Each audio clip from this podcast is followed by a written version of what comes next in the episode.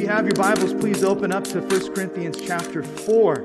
1 Corinthians chapter 4. This is part 7 in our series entitled Identity. And I had originally planned on concluding this series today, uh, just so you know a little bit of the, the behind the scenes thought of this. But as I was studying chapter 4, it looks like we're going to have today and probably uh, one, if not two more studies to finish out our series as we look at 1 Corinthians chapter 4. Now, we've been going through this series entitled Identity and looking at what it means to uh, be a follower of Jesus and who you identify with and what your actions actually speak out loud to people. How the church should be uh, in, in a relationship with each other, looking out for each other. And are we dividing the church or, or are we strengthening the church? You know, even today, throughout uh, the country and the world, people are divided. The church is not to be that way. You know, when you see divisions in the church, it breaks your heart and it breaks the Lord's heart because that's His body. And there are people that are doing things for different reasons that cause pain in the church, and it's not the way the Lord intended it to be. But this morning, as we begin in chapter 4, 1 Corinthians, uh, 1 Corinthians uh, we're going to be looking at three things. And if we, we're probably going to take three studies through this book, maybe two. But today we're only going to look at one major point.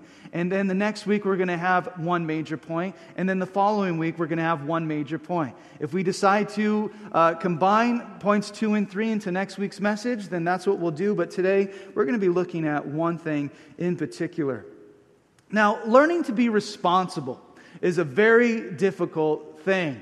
It can be a very difficult thing to do. I mean, being responsible, isn't that what our parents, you know, told us growing up? You need to start being more responsible. And there might be some of you that are living in your parents' home today, and they have told you that thing very, very regularly. You can hear it echoing in the halls of your, of your mind. You need to start being responsible, acting responsible. And just for our times, our time together's sake, how many of you here would say that you have responsibilities? Could you raise your hand? Wow. Oh, some of you don't. Man, oh, to be a teenager again. Oh, boy. How many of you here today oversee certain areas at your work? Uh, maybe you would say, Yeah, I have responsibilities. You don't need to raise your hand, but how many of you oversee maybe an area in your family and you have a responsibility in your family, whether you're the parent or you're the child? And there's certain things that you're responsible for. You know, growing up, we had chores. Some kids today don't know what that word means, uh, some do. Uh, but we had chores and we were responsible for vacuuming, dishwasher, and dog food. And those were the three things that my brothers had on rotation that one of us would vacuum, one of us would do the dishwasher, and one of us would feed the dog and pick up after the dog in the yard. And we were very, very reluctantly responsible in doing those things growing up.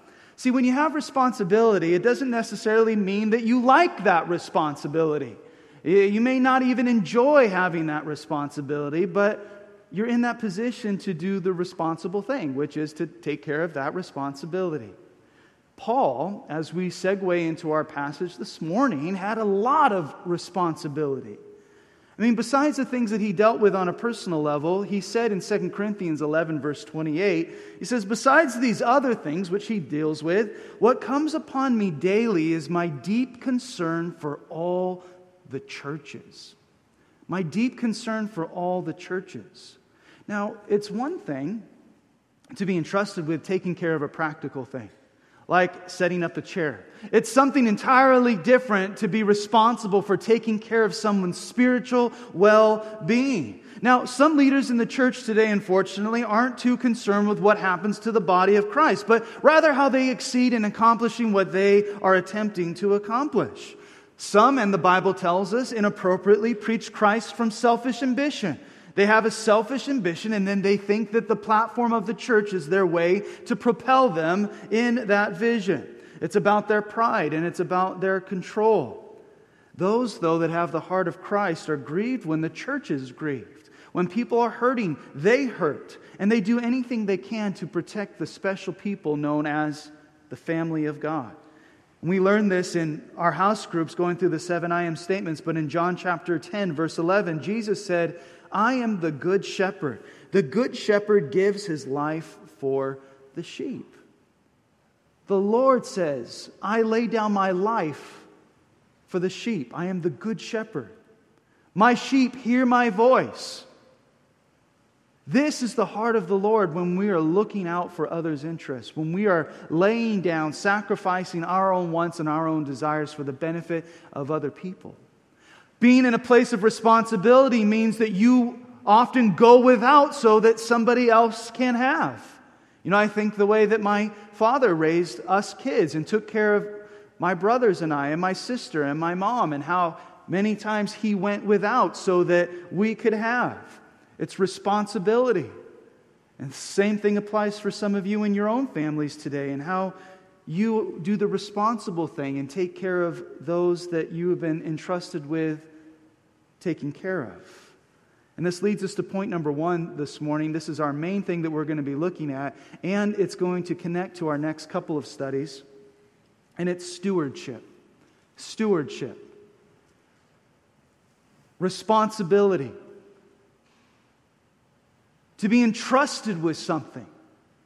In verse 1 of 1 Corinthians 4, Paul says, Let a man so consider us as servants of Christ and stewards of the mysteries of God.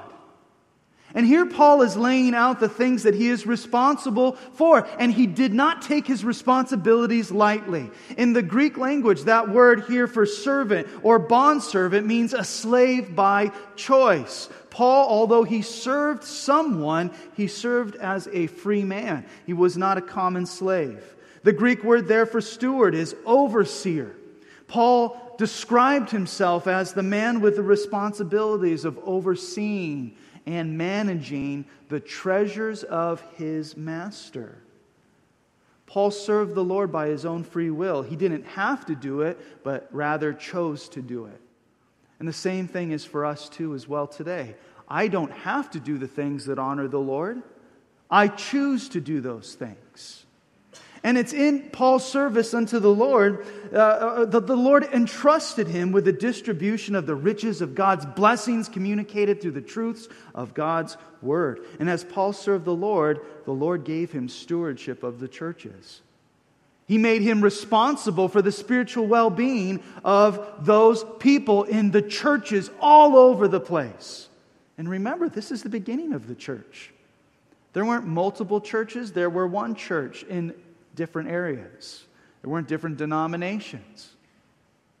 Talk about a massive responsibility. I mean, I think overseeing one church is enough, but talk about all of them.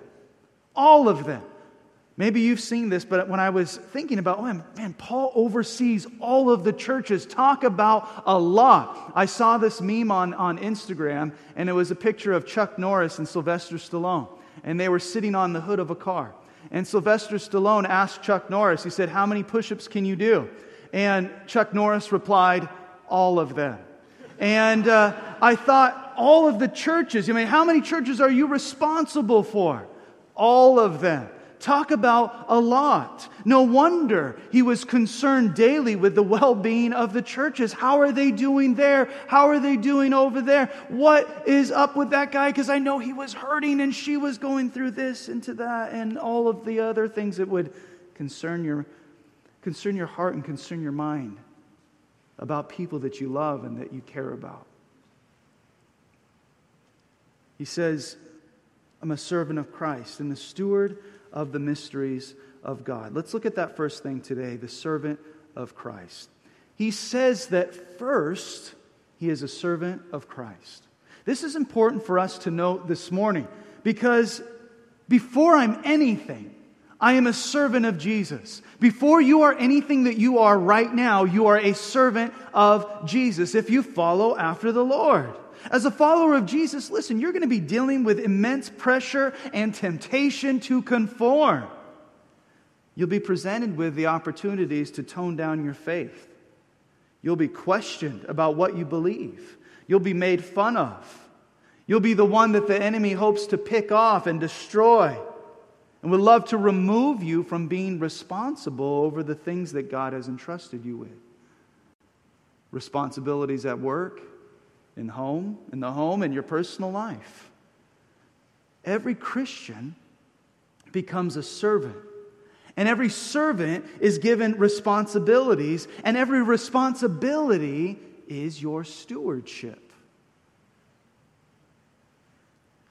The spiritual progression is this, if I might just say this slowly.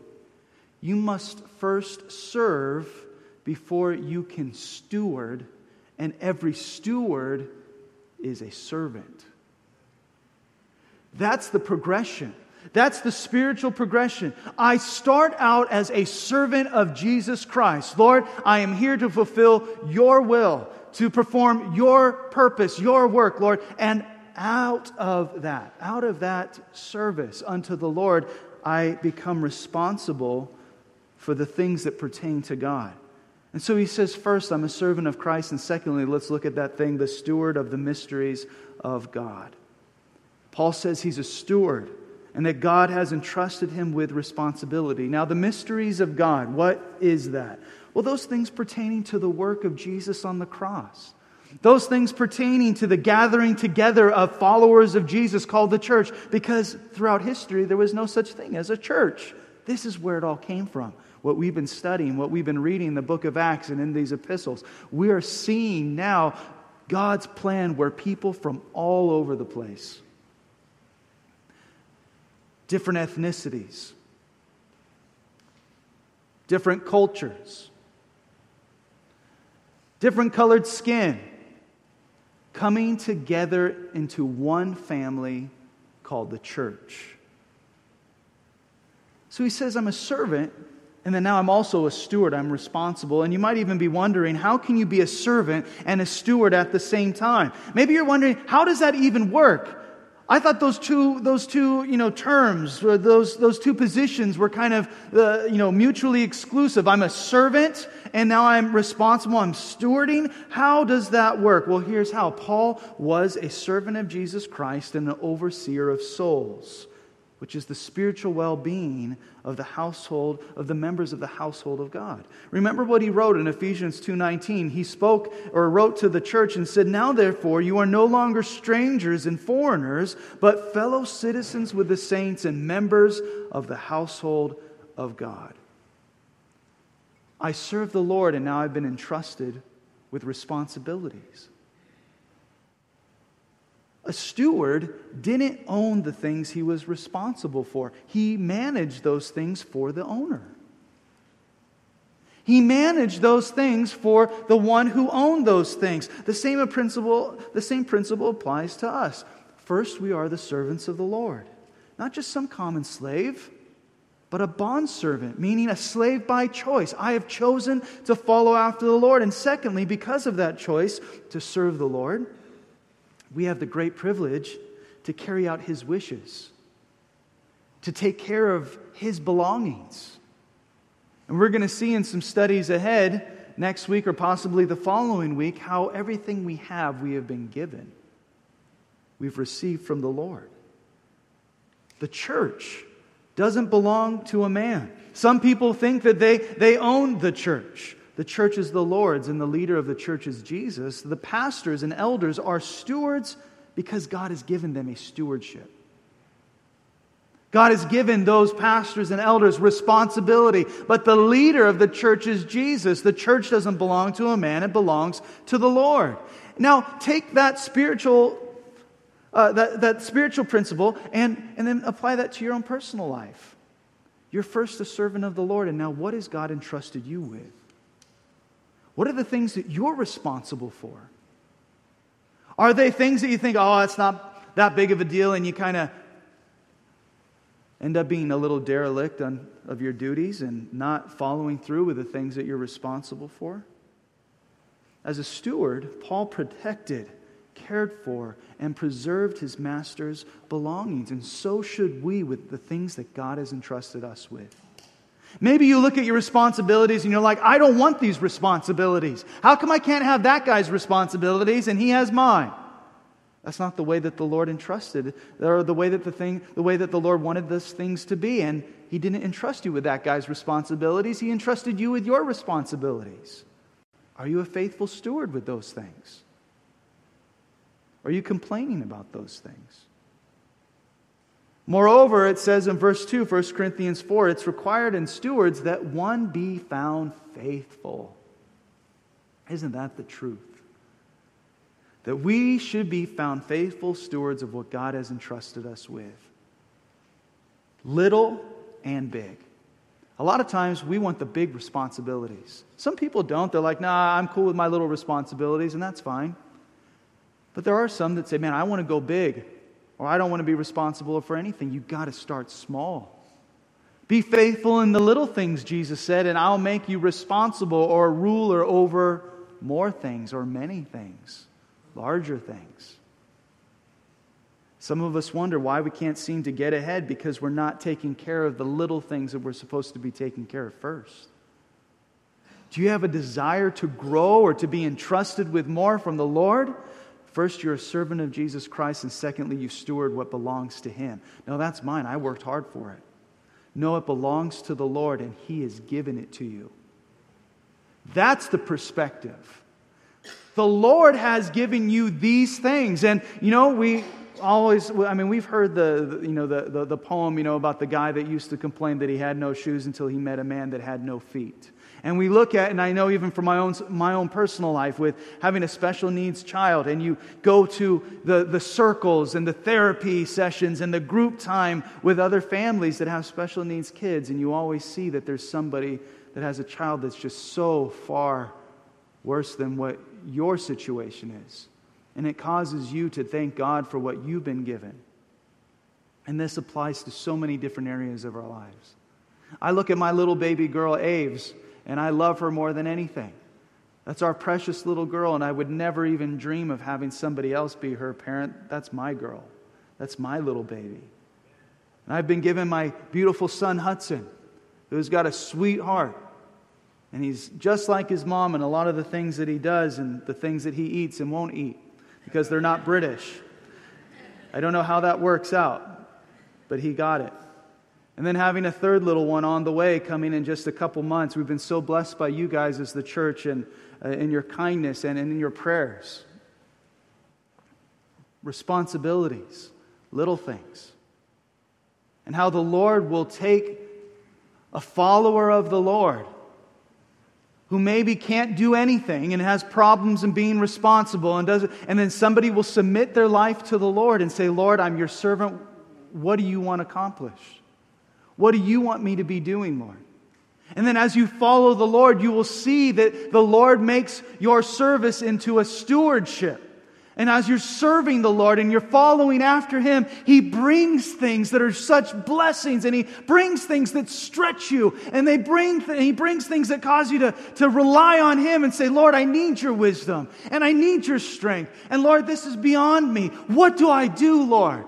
And you find yourself in a place where you're rejoicing over the things that God has given you, and you're going, Lord, I have been so blessed by you. Look at the world around me. Look at those that are in need. Look at those that are having a hard time, and look how good you've been to me, Lord. Because there's always somebody worse off. He says it's required in stewards that one be found faithful. The question must be asked today be found faithful to whom? To whom? To his master, whom we know as none other than the Lord. Why is it so important for us as servants of Jesus Christ and stewards of what he's given us? Why is it so important to understand that we must be first faithful to the Lord? Because he's the one that will judge us for what we have and have not done. He's the one that we give an account to. Some people may not like what you're doing. Just to be frank with you this morning, and you've experienced this, let's just call it for what it is. You stand for Jesus, and people don't like it.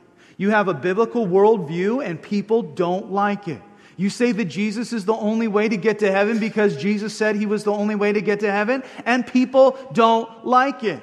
You stand for what you believe and you hold fast to your biblical principles, and people hate you. Well, some people may not like what you're doing as you're serving the Lord, and it's tough luck for them. Because in Galatians chapter 1 verse 10 Paul said, "For do I now seek to persuade men or God, or do I seek to please men? For if I still pleased men, I would not be a bondservant of Christ. See, the servant is concerned with serving his master, and the steward is concerned with protecting the interests of his Lord. That's why Paul says here in verse 3, 1 Corinthians 4, but with me it's a very small thing that I should be judged by you or by a human court. In fact, I do not even judge myself. For I know of nothing against myself, yet I am not justified by this, but he who judges me is the Lord. What the Corinthians were reading in this letter up until this point, and what they were about to read starting in chapter 5 on, we're going to be some very, very, very serious things. Very uncomfortable, but very necessary things. The servant of the Lord is not concerned with others' opinions of himself. The steward of the Lord is not worried about the approval of those he's interacting with, but only concerned with the approval of his master. Now, in the world that we live in today, we should be encouraged by this because California is Corinth.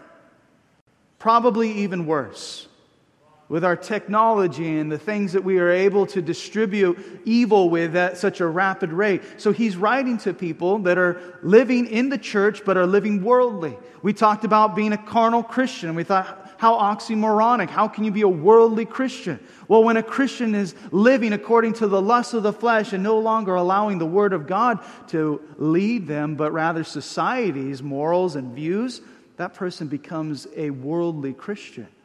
And you know what? If you are a worldly Christian, you know what the truth is, and it really bothers you if somebody tells you what the truth is because you still have enough of the Holy Spirit to convict you of your sin. And it's uncomfortable.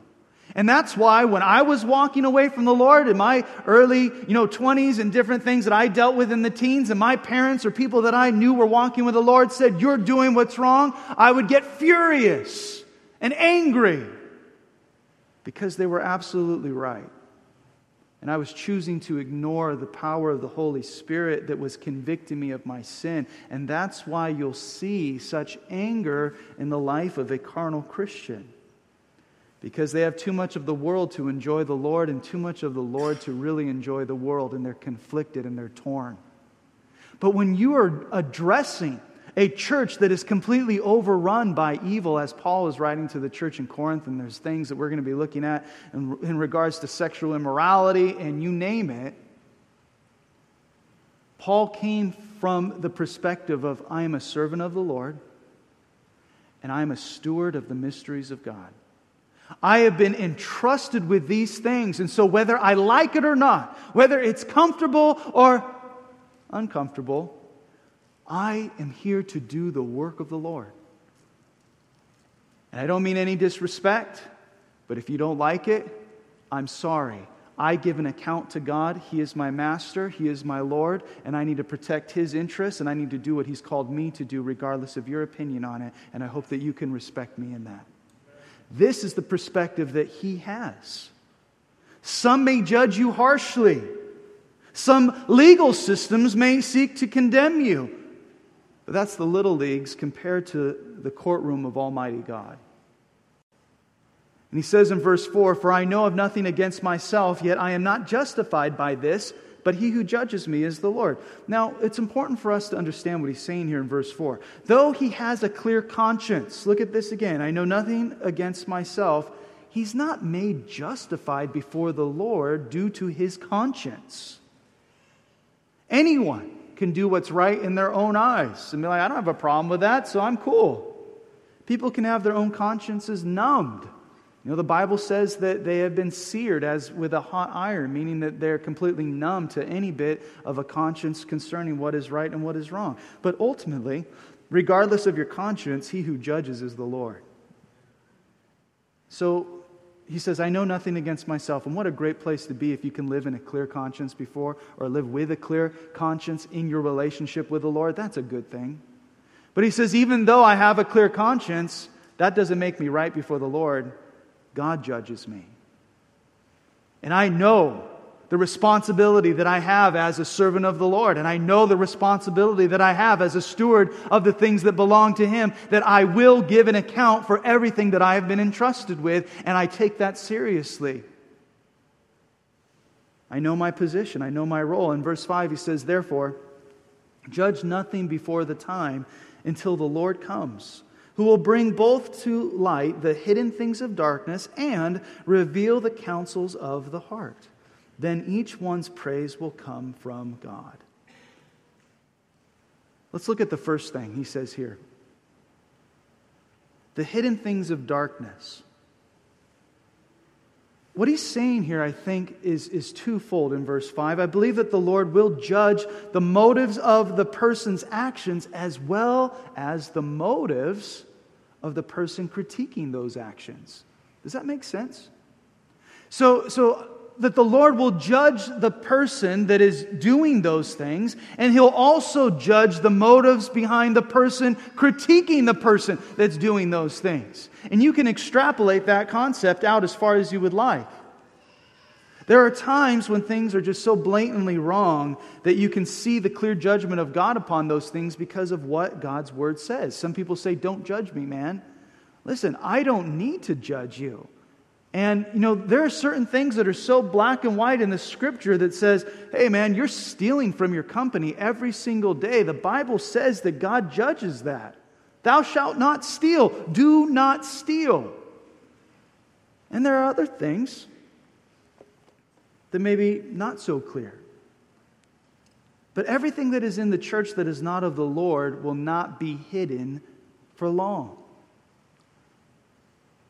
Anything that is in the life of the follower of Jesus that is not of the Lord will not be hidden for long because the Lord cleanses his church, purging it often of what we would consider spiritual diseases.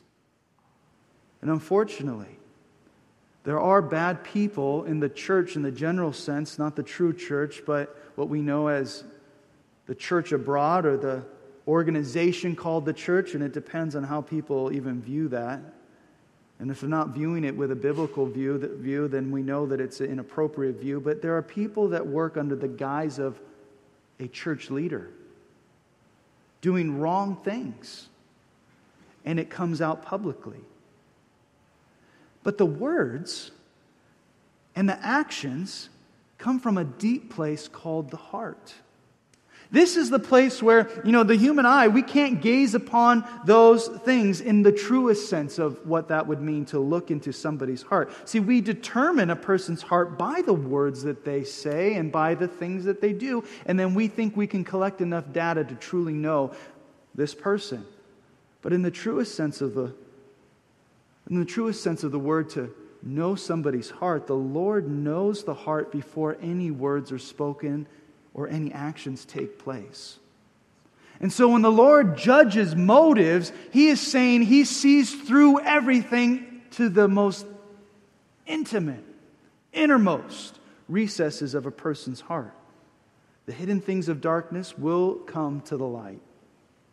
For any of you that are grieved and concerned about certain things that maybe you've seen in the circles of Christianity, the Lord exposes things that are evil. He brings to light things that are of the darkness. And he also judges the counsels of the heart, which is the second thing we see here. There are times when you just don't know about something for certain. And you must defer to God's perfect knowledge and timing in revealing those things. There are certain things that you look at it, and maybe it doesn't seem right, but maybe there's something that you just can't, there, there's just nothing that you can't, that you can just nail somebody on. Maybe it's just something that the Lord's put on your heart and you watch and you pray and you keep your eye open. The word here for counsel in verse 5, the counsels of the heart, can literally be translated purposes. So the Lord does not only bring to light the hidden things of darkness, but he also reveals the purposes of the heart. They will be found out. And you'll find out who was looking for the praise of men and who was looking for the praise of God. For some of us today, that might hit us square between the eyes. What? There's no hidden sins before the Lord.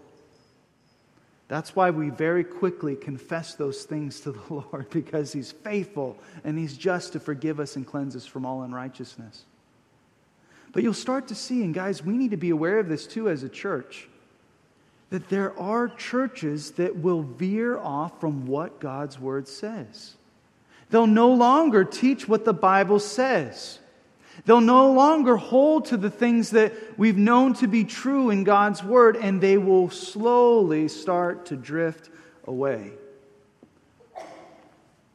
God forbid this ever happen in this church, but if I ever say anything that's not of the Lord, then you bum rush the stage and throw me out of here as fast as you can. The Word of God is our guide. We look to the Lord as the author and the finisher of our faith. See, for Paul, as we wrap up here, regardless of how the Corinthians would criticize him or how they would respond for what he had to say to them, he was confident that the Lord would reveal the things in the church that were of darkness and bring to light even the motives of Paul himself for speaking to the Corinthian Christians. You're just saying that because you're cruel or you're mean or you're hateful or what. No, listen. The same God that's going to reveal that which is evil is going to reveal the motives and purposes of people's hearts. Even those that are doing the seemingly, apparently right thing with the wrong motivation, those things are going to be coming to the light. It checks ourselves. This, the Word of God, checks us.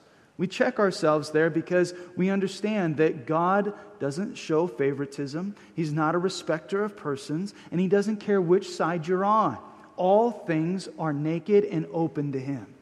He sees all things, knows all things, hears all things. And so, as a servant of the Lord, we can go into situations that are difficult confidently, knowing I'm here to honor the Lord. I'm just stewarding and being responsible for the things that God has made me responsible for. And you know what? I don't want to find myself being irresponsible because there's an uncomfortable situation or they might get angry or they may not like it. I need to be, as a Christian, as a follower of Jesus, you and me, we need to be more concerned with the Lord's opinion of us than man's opinion of us. I want the praise that comes from the Lord over the praise that comes from man. Now, with this being said, this isn't a forget you type of attitude that we have as a Christian. That we don't care, you know, oh, they're upset or whatever. This isn't like, hey, yeah, go take a run and jump kind of a thing. No, we, we, we, we, don't, we don't have that kind of attitude. Because if we were to have that kind of attitude, our witness of the love of Jesus would be shot. This is speaking to the church in a way that our hearts need to be in alignment with the heart of the Lord, and our actions need to be found to say, as it says in 1 Peter 1 7, that the genuineness of your faith, being much more precious than gold that perishes, though it is tested by fire, this is the key, may be found to praise, honor, and glory at the revelation of Jesus Christ. That when you stand before God and He says, Okay, what did you do with the five talents that I gave you? Here, Lord, here's 10 back. What did you do with the one talent that I gave you? Here, Lord, here's two. What did you do with the three? Lord, I got 5.5. Here you go. I did the best that I could do with what you had entrusted me with. Well done, good and faithful servant. Enter into the joy of the Lord. So, our identity as Christians is to be found in the genuineness of our faith that encompasses our motives and our actions. Understanding that we're first a servant of Christ before we're a steward of his possessions is key. Lord, I follow you, I serve you, not my will, your will be done. And as we follow the Lord and as we serve him, he gives you responsibilities. He gives you things that you're responsible for.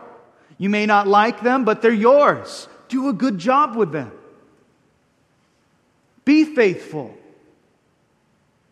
Understand that the hidden things will be brought to light. Luke 8 17, Jesus said, For nothing is secret that will not be revealed, nor anything hidden that will not be known and come to light.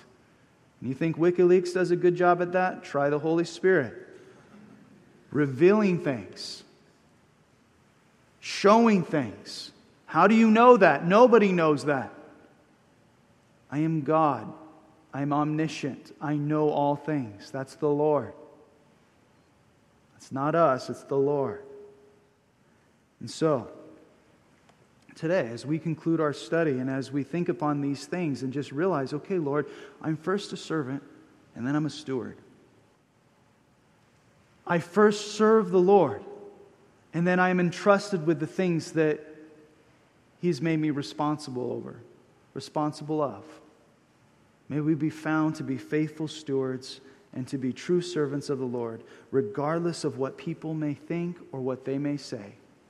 Because I will stand before God and give an account to the Lord God Almighty and not to the people that disagreed with my biblical worldview that disagreed with what I was doing in the name of Jesus because the Lord had commanded me to do such because I read it in His Word.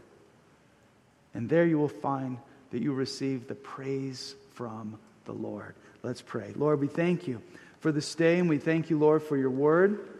And Lord, I ask, God, that you would help what we studied and what we've read today and heard from, Lord, your Word about, that we would apply these things to our lives. Lord, I ask, God, that you would now, by the power of your Holy Spirit, give us the personal application to these things. Lord, as we have seen Paul and how he is a servant of Christ and a steward of God, I pray that that would be the order that we see play out in our lives, Lord, that we're first a servant of Christ and then we're responsible for the things at our job, the things in our family, and whatever else, Lord, we might be responsible over, Lord. May it stem, may it be birthed from, may we find our foundation in the fact that we are servants of Jesus Christ first. And Lord, everyone's entitled to their opinions. Lord, in a world that has rejected you, Father, we know that we will experience tribulation and we will have people that disagree and, quite frankly, may even hate us or want to kill us, Lord. We, we see that across the globe. But Lord, I ask that we would be reminded today that we desire, Lord, should desire the praise that comes from God and not the praise that comes from man. So, Lord, may we be found faithful servants faithful stewards of the things that you've entrusted us with. May we not take our responsibilities lightly. May we take them seriously. And Lord, whatever we put our hand to do, may we say that we do it, and may we do it in the name of Jesus and for his glory. And so, Lord, be with your church today. Fill us afresh with your Holy Spirit. And Lord, we ask that you would continue to bless your people, Lord, as we continue walking with you, serving you, stewarding, Lord, what you've given us to oversee. And we ask these things in Jesus' name. And we all say, Amen.